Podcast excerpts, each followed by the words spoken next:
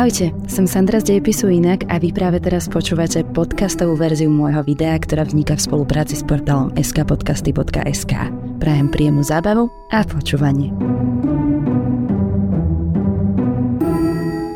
Ak v súčasnosti povieme slovné spojenie topánky na vysokom podpätku, väčšina z nás započne myšlienkový proces, v ktorom takmer určite figurujú dlhé nohy, rôzne štýly a tvary, vyvrtnutie kotníka a ženy. Dalo by sa povedať, že dámy a podpätky jednoducho kráčajú bok po boku. Ale premýšľali si niekedy nad tým, ako vysoké podpätky vznikli? Nie?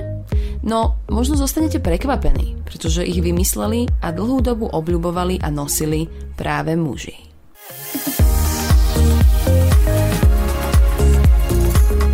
Ako som povedala na úvod, Prvými nositeľmi vysokých podpätkov boli muži a nosili ich čiastočne kvôli jazde na koni, ale aj ako súčasť bojového oblečenia a v aristokratických vrstvách ako estetický módny doplnok. Už okolo 9. storočia v niektorých kultúrach nosili jazdci na koni vysoké topánky, pretože im uľahčovali polohovateľnosť nohy v strmení. Keď si všimnete aj neskorší vývoj topánok, tak tento trend pretrval v profesionálnych jazdeckých a kovbojských čižmách. Podľa Elizabeth Semmelheckovej, kurátorky Baťovho múzea v Toronte, vysoké podpätky boli nevyhnutné pre jazdcov a strelcov v Perzii. Predlžená peta a vyvýšený opätok boli vyvinuté špeciálne na to, aby sa noha jazdca nesklzla zo strmeňou. Opätok navyše dopomáhal jazdcovi držať telo v stabilnom stave, popri tom ako stal v strmeňoch a strieľal šípy. Na konci 16. storočia perský šach Abbas I Veľký poslal perských diplomatov do Ruska, Španielska a na územie dnešného Nemecka,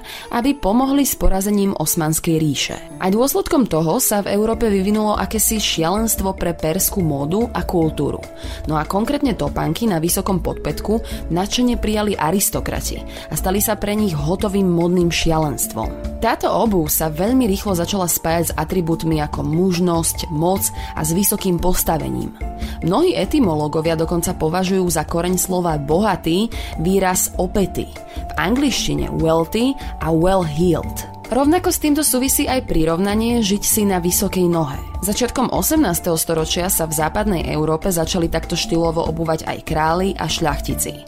Chodenie po petách bolo však rovnako ako aj dnes do značnej miery nepraktické a bolestivé najmä keď ste išli po dlaždených alebo blatových uliciach. Zemlhajkova však poznamenáva, že práve o to išlo. Nosiť topánky, v ktorých ste nemohli dlho chodiť a už vôbec pracovať, bolo prejav bohatstva, prepichu a urodzeného pôvodu. Francúzsky kráľ Ľudovit XIV nosil typicky červené topanky s vysokým podpetkom a čoskoro ich mali na nohách aj všetci jeho dvorania, aby tak prejavili svoju lojalitu. V tom čase naozaj stačilo, ak ste sa pozreli na farbu topánok, aby ste zistili, či je dotyčný v blízkom kruhu kráľa. Inak Ľudovit XIV bol o niečo nižší, ako bol dobový priemer a aby jeho ego neutrpelo, tak nosil až 10 cm opätky. Výška mužov vo Francúzsku bola v tom čase okolo 1,65 m, čo mi inak pripomenulo, že Napoleon nebol na svoju dobu vôbec krátky. V skutočnosti mal o 2 cm viac, ako bol priemer. Nižšie triedy začali časom tiež nosiť topánky s podpetkami a z toho dôvodu sa to začalo diferencovať. Elita na to reagovala zvýšením opätkov, čím sa zachoval viditeľný rozdiel v postavení. Všeobecne platilo, čím vyšší opätok, tým drahšia topánka. Vysoké topánky boli dlhú dobu čisto mužským svetom. Kedy sa však začali spájať so ženami a ako k tomu došlo? Tento trend sa naplno rozšíril pomerne neskoro, až v 30. rokoch 20. storočia. Ženy ich začali nosiť z podobných dôvodov ako aj muži. Dávali tým najavo svoje spoločenské postavenie. No na rozdiel od mužských náprotivkov, ktoré mali štvorcovejšie podpetky a na prsty bol oveľa širší priestor, ženy v Európe prijali štíhlejšie modely s úzkým podpetkom, ostrejším a špicatejším priestorom na prsty. V 19. storočí niektoré doplnky pre mužov ako aj vysoké podpetky, honosné odevy, šperky, vzácne tkaniny vyšli z módy. Nahradilo ich tmavšie, fádnejšie a jednoduchšie oblečenie. Všetko to boli odevy, ktoré boli praktickejšie na výkon práce a aj bežných aktivít, akým bolo napríklad aj chodenie. Počas éry osvietenstva sa od mužov očakávalo, že budú schopní racionálne zmýšľať a stanú sa kompetentnými občanmi.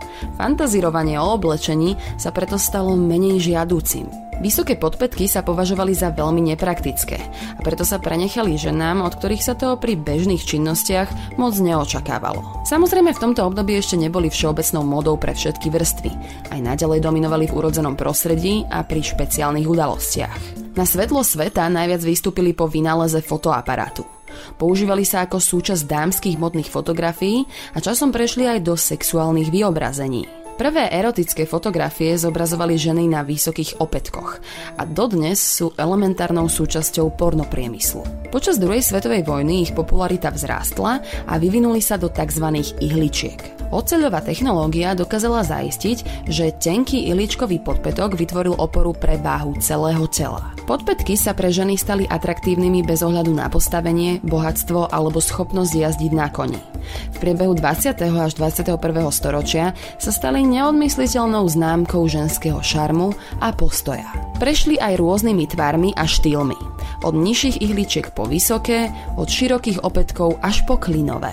Ešte predtým, ako sa stali módnym trhákom, boli určené iba jazdcom na koni a splňali rídzo praktické funkcie. Keď sa však koncom 19.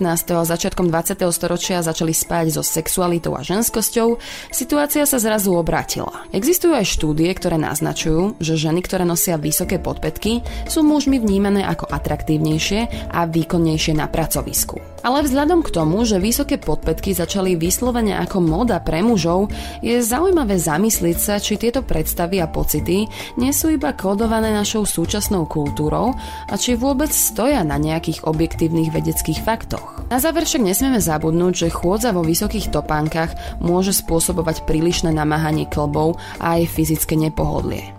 A to najmä vtedy, ak váha nie je rovnomerne rozložená po celom chodidle. Vo väčších korporátoch a formálnejších pracoviskách sú vysoké podpätky žiadanou súčasťou ženských pracovných uniforiem. A či už ich milujeme alebo nie, vyzerá to tak, že toto sa tak skoro nezmení. Ale kto vie, možno sa raz znova vrátia do mody aj pre mužov. No a čo si myslíte o tejto téme vy? Pridali by ste dnes do našich životov takýto neočakávaný módny obrad? Páni, vedeli by ste si predstaviť nosiť opätky? A dámy, vy to ako zvládate? Ja sa musím priznať, že vysoké podpätky neznášam, neviem v tom chodiť, ale keď si raz za čas nejaké obujem, tak sa cítim hneď atraktívnejšie a aj slušnejšie.